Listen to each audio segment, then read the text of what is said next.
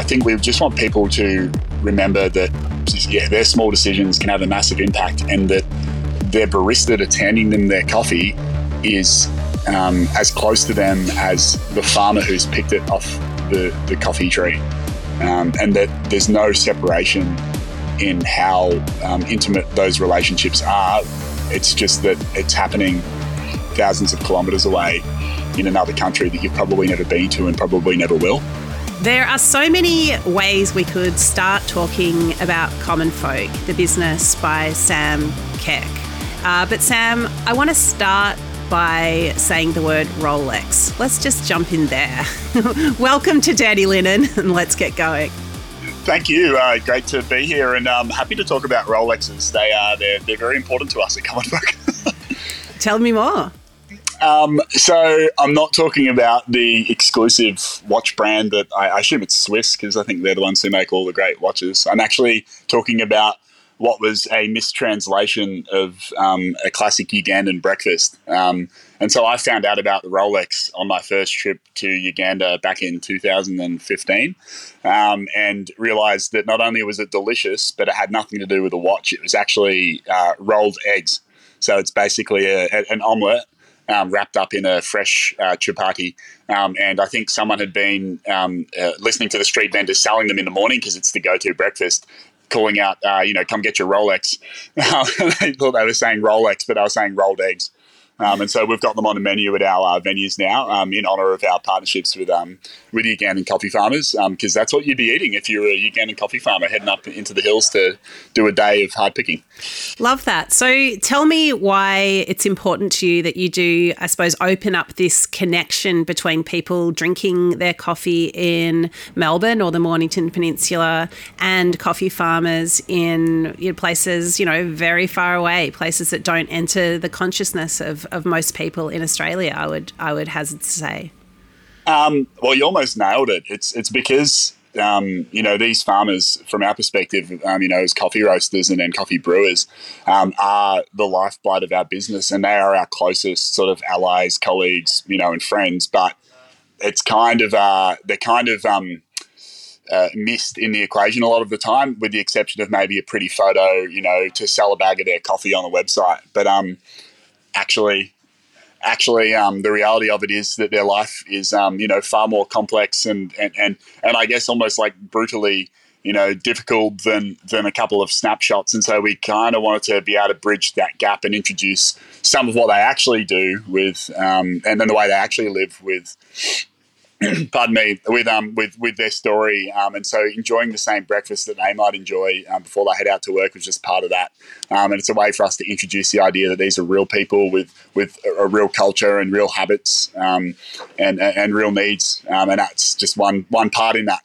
um, and, and and because we work with them year in year out, um, we want to make sure that our our customers and the people who choose to kind of work with common folk get to learn a little bit about their journey and their story um, in the process. So, Sam, let's step back a bit from that delicious rolled egg breakfast. Um, tell us the common folk story. How did you get started? Um, well, um, like you know most people who work in coffee, um, I started off by getting my degree in marine zoology at Melbourne Uni. Perfect. Um, which, uh, um, but uh, funnily enough, that that was almost key to me getting into coffee because while I was at university, I um I was working as a barista to kind of pay my way, you know, and uh, you know be able to buy beer. Um, and uh, just opposite Melbourne Uni is a fantastic little roastery called Seven Seeds. Don't know if you've heard of it. Um, led by the um, uh, Mark Dundon and Bridget Amor, and they're incredibly inspiring people. I think they do a lot of the same things that we, you know, try and do. Um, and I just sit in there doing my homework, tapping away, writing my scientific papers on my laptop whilst enjoying, you know, delicious, you know, like um, ethically sourced um, specialty coffee, and realised that my baristaing that I was doing back at a cafe down in the on the Mornington Peninsula, you know, could be so much more than what it was. Um, and so I kind of got obsessed with specialty coffee um, and the provenance of the product and um, where you source coffee from and how each different country and origin um, and, and farming process, you know, influences the flavour. Um, and so I approached it very much from a perspective of being a foodie and, and wanting to understand how I could control and and, and get the results in the cup that I wanted. And I soon, you know, learned more and more about the actual ethics of coffee trading and how the entire system is kind of rigged against, you know, the most vulnerable people at either end of the of the value chain. Um, and so decided I'd work full time in hospitality once I finished my bachelor's rather than going straight into doing a master's or a PhD to see if I could hack hospitality um, full time. Absolutely loved it um, and was lucky enough to find a couple of people who shared my passion um, who were like, well, why don't we do our own thing? Um, why don't we set up a coffee roastery and, and a cafe?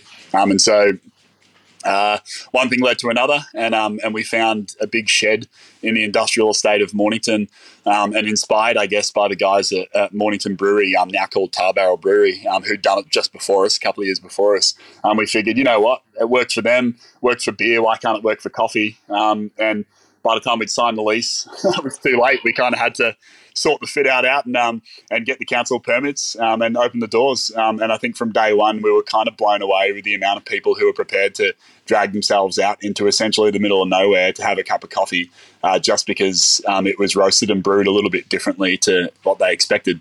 Um, and we've grown from there to you know ten years later in January next year, um, with you know like you know, I guess an established um, coffee importing and roasting business um, with like dozens and dozens of um, supporting venues as well as our own. Yeah, wow. Amazing potted history, Sam. And I love the zoology angle. Um, you know, you, you obviously had that example of Seven Seeds ethically sourcing their coffee. What was it like stepping onto that journey yourself? Like, what were the challenges? Um, I think the coffee industry, and I think a lot of people who work in specialty coffee in Melbourne know this. Um, and it's a bit of a dirty secret. I don't think it's so much of a secret anymore. Is that you know all the little small roasters always say, "Oh, we're doing direct trade, whatever the hell that means," and we're doing all this like kind of work with our farmers, and they're just like I mean, they're just lying. they're not doing any of that. They're just buying from the same importers everyone else buys from, which is weird because there's nothing wrong with that necessarily. There's a lot of really good importers who are actually doing the heavy lifting in making sure that farmers are paid a fair and equitable price for their product. Um, although there can always be more work done in that space. Um, but I thought that it was going to be really easy to just like you know, uh, I guess, call up a coffee farmer and arrange to buy some of their coffee, but um, it's actually really difficult. The the process of um, exporting coffee and importing it into another country um, it takes a lot of skill that most little small business owners and coffee roasters probably don't have. Um, and so that was the first hurdle. And initially, we just bought um, a few bags of coffee from um, some great importers. So, you know, Melbourne Coffee Merchants was one, I think Cafe Imports, um, First Crop Coffee, you know, great little importers who, who are trying to do good stuff at Origin. Um, and had, were challenged that we weren't really direct trading. Like, yeah, we knew who the farmers were, but we didn't have a relationship with them. Um, and that was kind of counter to what we wanted to do. The whole point was that we were going to be bringing in coffee ourselves. Um, but you know, like we we didn't even know how much coffee we'd go through. So as we built the business up, um, we had a real focus on trying to create and conjure genuine partnerships with farms that we would then buy from regularly, um, because that's how most of our other supply suppliers would work. If we had a supplier we wanted to celebrate, you know, they were our supplier you know, sort of 365 days a year, or at least whenever their product was available. Um, it was weird to us that a lot of coffee roasters were kind of just chopping and changing and buying whatever coffee was available spot in country, or or just um, you know buying whatever coffee tasted the best on the cupping table. It just seemed like a bizarre way to to move the industry forward. Because if you're a farmer, if you're in agriculture, and this is probably the same for Australian farmers just as much as it would be coffee farmers in developing countries, you're kind of looking for consistency of of, um, of, of, of, sale. You want customers that you know are going to buy your coffee and who are agreeing to buy your coffee before you've produced it, so that there's you know less risk in you, you know, putting in the effort. Um, and so we realized that that's what we needed to do. Um, uh, and, and and from day one, I guess it was a a series of steps towards doing that more and more. So um, it took us many, many years to be able to do it in a way that we were really proud of and and um, and feel that we were actually having an impact and helping. Um, it started actually with some help from um, Marcelo at Minas Hill, um, who connected us with um, Gabrielle and uh, and Flavia Oliveira, who um, run the Bom Jesus um, Cafe Laboretta estate. And it's a much bigger business than a lot of the smallholder farmers we enjoy working with now as well. Um, but they actually visited us, our humble little coffee roastery, the first year we'd opened. We'd probably only roasted a, a handful of bags of their coffee. Um, but that was our first um, direct partnership that we decided to work with every single year. Um, and they um, have been, you know, I guess it's been a great exercise in learning how to do that because they were an established business that made it a lot easier, and Marcelo and his team made it really, really, really simple. Um, and so it kind of inspired us to do the same. And so now we um, source over 85% of all of the coffee we roast from direct partners, um, which include um, our Ugandan partners, which I'm sure we'll touch on in a second because they're something really special, um, and then uh, partners in Colombia as well that include the uh, the uh, the ex world barista champion Diego Campos, um, who was just uh, um, handed his crown over to Anthony Douglas, um, Melbourne boy, which is great. Um, uh, and and we actually partnered with him for his first harvest um, of a farm that he started uh, just before he actually won the WBC. So um, there's some really great people we get involved in, um, but the challenges were very much learning how to bring coffee in ourselves and do it in an, an economical way um, that matched, I guess, our values and how we wanted to work with farmers and producers. Mm, so interesting because, yeah, as, as you talk about that chopping and changing, it does make me think about the way a lot of cafes and restaurants like to source produce. You know, it's about these long term relationships with, you know, the, the lettuce farmer or the pig farmer, um, the cheese maker. But it does seem that there is um, a different kind of approach with coffee. And, and naturally, it's well, maybe not naturally, but I suppose it does have to do with the abstract nature of most of those relationships, where it, it is a relationship through the actual being and not so much. Um, most people don't have those relationships with the actual people who are producing them. But I think once you personalize it, then naturally you want to continue those human relationships.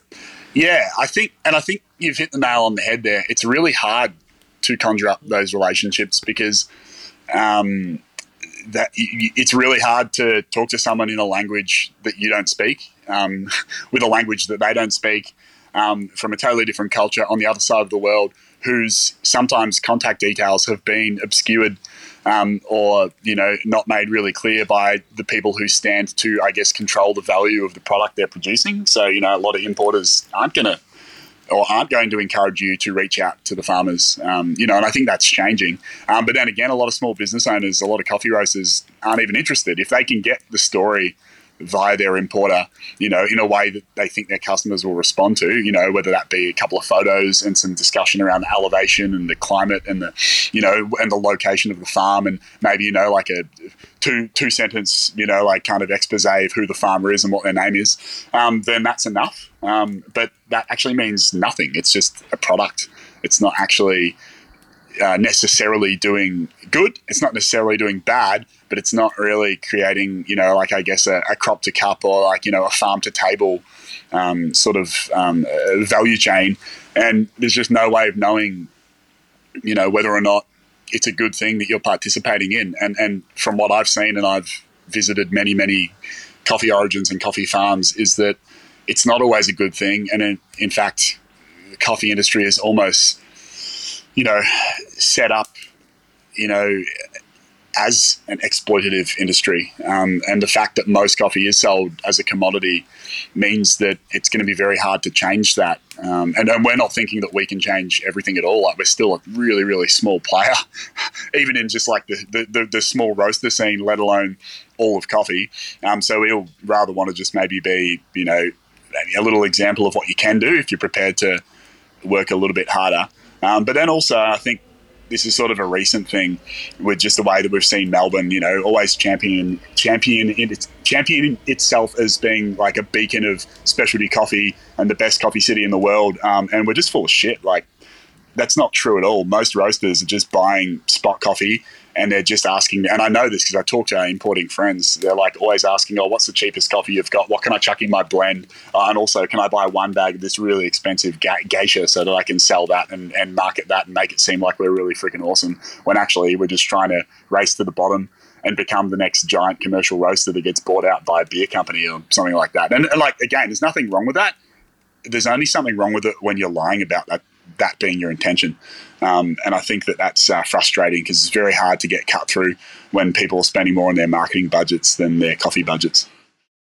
So it is really hard to change the massive international coffee industry where it's traded as a commodity on futures exchange it's it's it's huge so what does common folk do in its own small way to yeah with with direct action to create change um, that's a really good question um, i think we try and do um, a few things um, rather than a lot of things just better.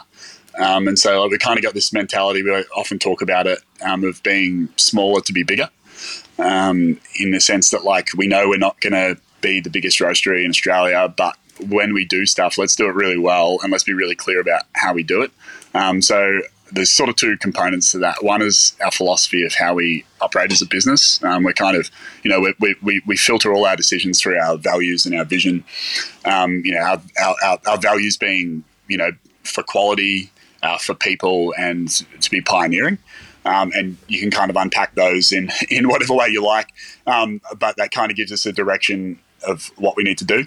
Um, you know, and so if we find a really great coffee, but it's actually, you know, bad for people, we're probably not going to buy it um, you know, if we find really get great people to work with, but they have terrible coffee, um, we're probably not going to do it either. Um, and the pioneering aspect very much is around uh, making sure that we're we're leaders and maybe an example um, in whatever way we can be, but also being being being humble because the reality is there are so many other people doing great things as well, um, and we kind of want to collaborate with and, and, and draw on ideas that have already that already exist um, that help us be better. You know, so the idea of being like for profit, but profit being, you know, financial, social, and environmental is not new, and there's so many businesses doing it. So we'll look at what they do and try and do those things too. Um, and that materializes into our partnerships model of buying coffee, where I already said so 85% of our coffee is sourced from people that we buy from every harvest.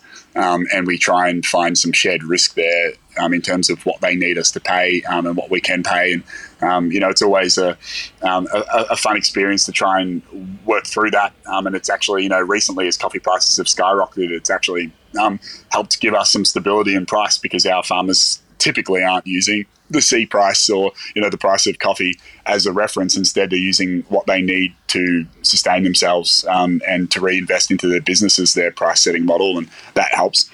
Um, but then also we've set up an initiative uh, from day one that we call the Cup That Counts, um, which is essentially about um, uh, helping make our industry fairer for the most vulnerable people involved. So um, for us, that's you know the coffee farmers and the pickers and the workers in smallholder operations, um, and then maybe the hospitality workers, you know, the young, um, you know, vulnerable hospo workers at our end, you know, who may be working in cafes and restaurants who work with our coffee, but um, but really, are, you know, open to exploitation um, in their own way. Um, and so we were giving 20 cents from every coffee um, we've ever made um, to that project um, and then reinvesting it into different projects. So I think to date we've raised almost 300 grand uh, for that. Um, and that's gone um, a long way to help set up in Uganda a, a, coffee producer called Zukuka Bora Coffee, which um, um, we've worked with in a commercial um, perspective every harvest they produced as well. So obviously there's a philanthropic um, donation portion of it, but also you know a commercial reality where we'll buy their coffee for a price that works for them. and then uh, probably a little bit closer to home, um, in, a, in, a, in a state nearby common folk um, that has a bit of government housing and a lot of I guess vulnerable at risk youth. We've um, helped sponsor um, and fund uh, Homeground Cafe, which is a vocational training cafe for hospitality workers. You know, we've got such a massive issue in our city at the moment with um, there being so many, you know, I think hundreds of thousands of vacant hospitality jobs. Um, we figured in our own little way, we could help bridge youth unemployment, but also hospitality, you know, uh, staff shortages um, by creating a great space for people who might otherwise not have had a go. Um, a little bit of training. Um, and so Common Folk provides all the coffee for that and then also all of the training. Um, and I'm sitting on the board at the moment as a director um, with some other incredible local people who work in community development. So, they're, they're, and again, it sounds like we're doing a lot, but those things are actually almost inherently part of our business anyway. Like there should be some onus on a coffee roastery cafe to train the next generation of staff, in my opinion. And there definitely should be an onus on a coffee roastery to make sure that they're um, reinvesting back into those producing the coffee that they claim to love so much. And so that kind of ticks both those boxes. And yeah, it is a cost um, to our business. Um, but I think that it's one that we built into how we operate structurally from the very beginning, um, and so we almost do it without thinking about it. Um, and and yeah, I guess we're really proud. Our team, our team um, are constantly talking about how proud they are to work for Common Folk because that's the the structure that we operate to. Um, and they like so all of the tips. If you've ever tipped, you know, at one of our cafes, um, they donate that. And this was their decision too, um, very early on, not not mine, to give their tips actually to the Cup That Counts as well, um, which was um, I thought incredibly generous. It's a pretty amazing culture that you're creating, Sam, by the, by the sounds of it. And um, just to put people in the picture, you've got the four locations. You've got Mornington, where the roastery is, cafes in Frankston, Beaumaris, and South Yarra. I mean, what does it feel like to come into one of your businesses? What are you trying to create for community, for the for the public that come to dine and drink with you? Um, look, we, we we we call ourselves well, we call anyone who's part of our community like a foker. Um, was um, is a bit of a play on our name. Um, it was very much around um, being uh, making great coffee accessible to everybody. I mean, anyone who's you know who drinks coffee would know that you, you go to like a, a big corporate kind of generic brand to get a coffee and it's going to cost pretty much the same as going to get a coffee from a great specialty cafe like small business um, and so it's actually um, weirdly it's sort of an accessible uh, luxury product in many ways. Um, and yes, there are obviously beans and single origins and that kind of thing that cost a lot more. But if you want to go and get a latte from Common Folk, it's going to cost you about the same as getting one from from uh, McDonald's, um, which we're kind of proud of. Um, but also maybe that needs to change too.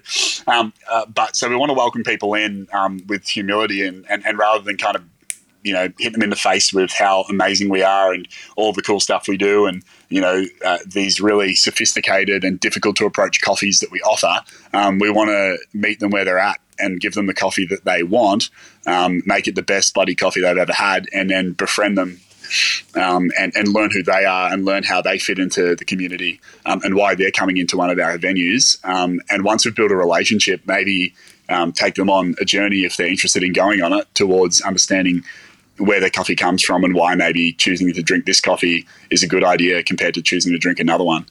Um, and so, yeah, you're going to get um, you're going to be welcomed in. Um, you're going to feel hopefully um, relaxed.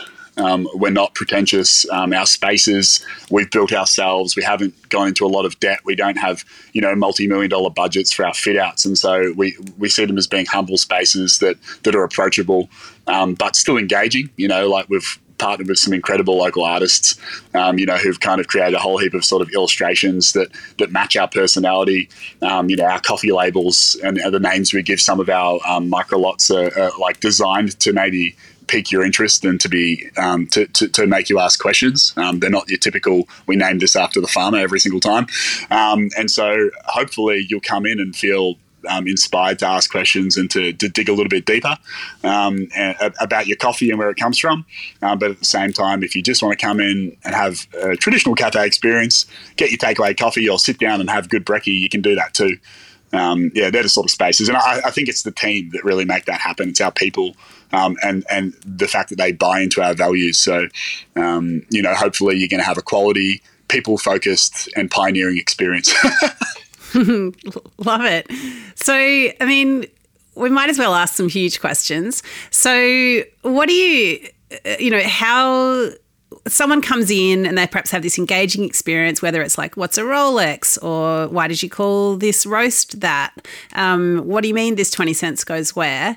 Like, what what else might happen to a person that starts to consider those things like how in your you know big when you think about the big goals that um, you might have like how do you want to make the world better in other ways?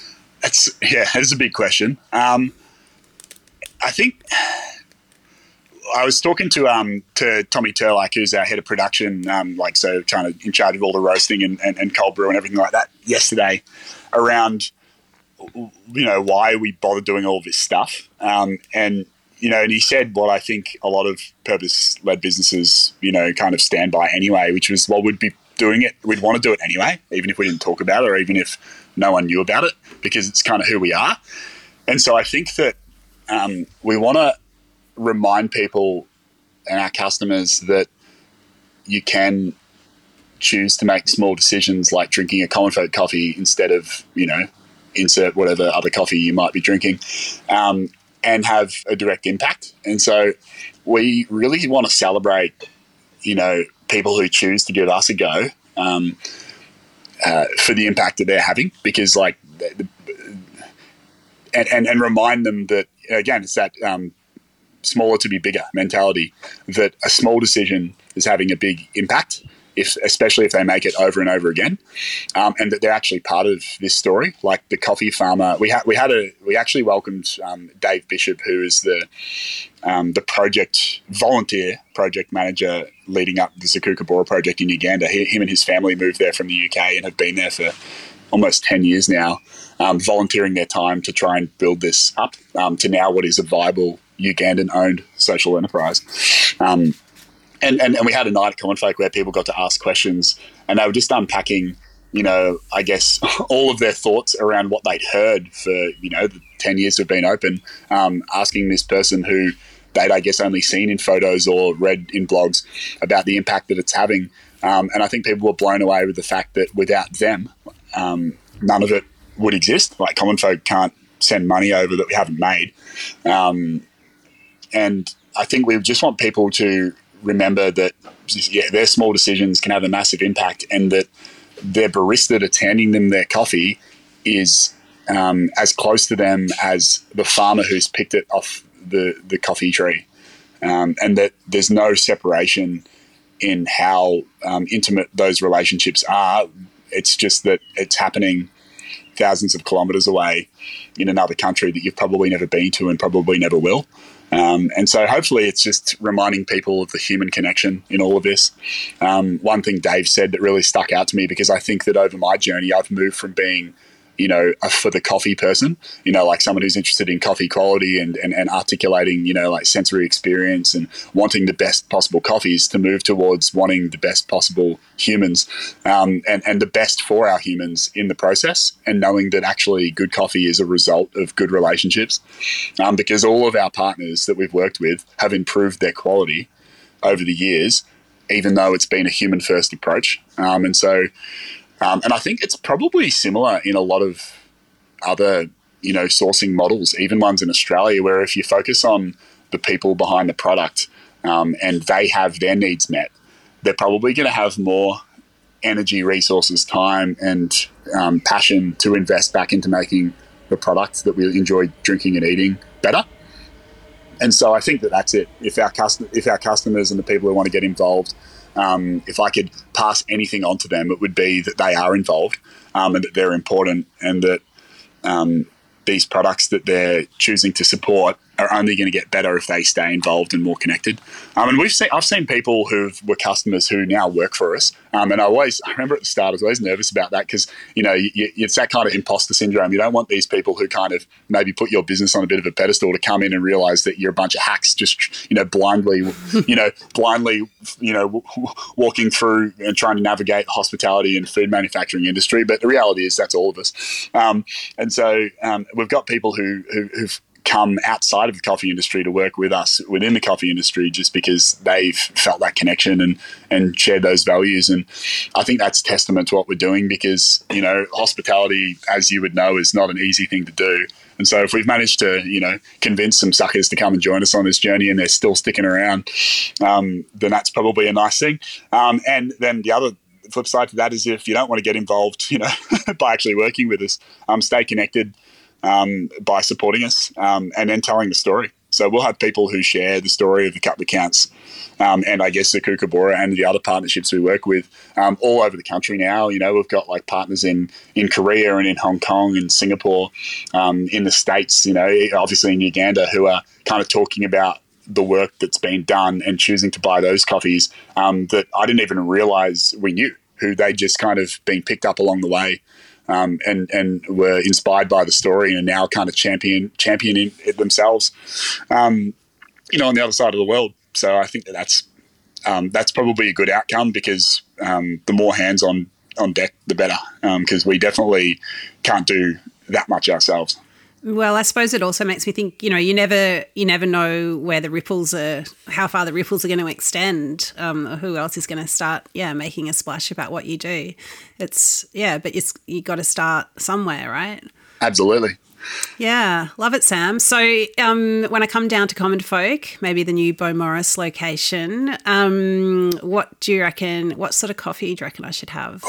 It's a great question. Um, so we'll we run a, a, you know a nice kind of like selection of coffees. There'll always be three different coffees on as espresso. So the house blend we're running for all the milk coffees is our Progress Street blend, named after the street we started our, uh, our headquarters on in Mornington.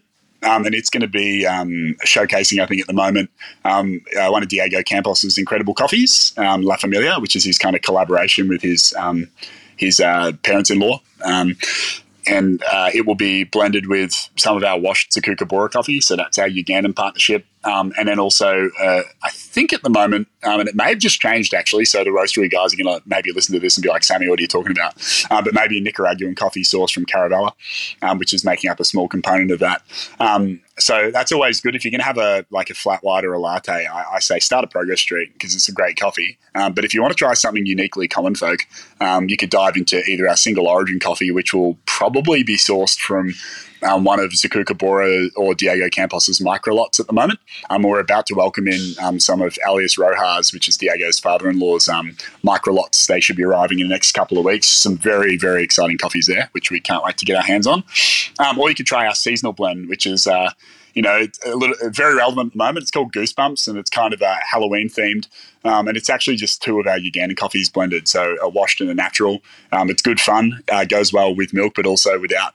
Um, or grab a bottomless batch brew of um, any of the single origins we think uh, um, hold up well for filter, um, and then just keep refilling your cup until you've got your buzz on. that'd be my suggestions, but also just chat to the baristas, chat to Lily, chat to Lauren, Casey, any of the crew that are working, and just ask them what's tasting good because you know coffee is, as you would know, an agricultural product, and even once it's roasted, every day brings us different challenges. And a cup that tasted great a week earlier might, you know, taste not quite the same as you'd expect this week. And so it's good to get a bit insight, a little bit of insight into that, um, and drink what the baristas are drinking. Wow, Sam. Well, thank you so much for making us all focus today with this chat. It's really awesome to learn more about common folk and, yeah, all the great things that you do. Really appreciate you sharing with the Dirty Linen crowd today. Oh, it's been an absolute pleasure. Um, thank you for listening to my rants. um, and yeah, like hopefully we can just keep drinking good coffee that um, uh, that's doing good work as well. Um, and and look, you know, we're we're not um, the only company doing incredible things, um, but you know, like if you just dig a little bit deeper, you can really find out um, ways to ha- make a, a, big impact by making small decisions like where to drink your coffee. So, um, yeah, get out there and uh, and enjoy finding some uh, some gems it's a, uh, it's a, it's a great it's a great place to be. yeah, love it, Sam. Thanks so much. Cheers, Danny. Thank you. This is Dirty Linen, and I'm Danny Vallant. We air the issues that the hospitality industry finds hard to talk about, hearing from different people with unique perspectives. We want to hear from you as well. If you have something that needs to be said about a topic, get in touch so we can include your perspective. Contact us at dirtylinen at deepintheweeds.com.au or hit us up on Insta at Dirty Linen Podcast. We can't wait to hear from you. This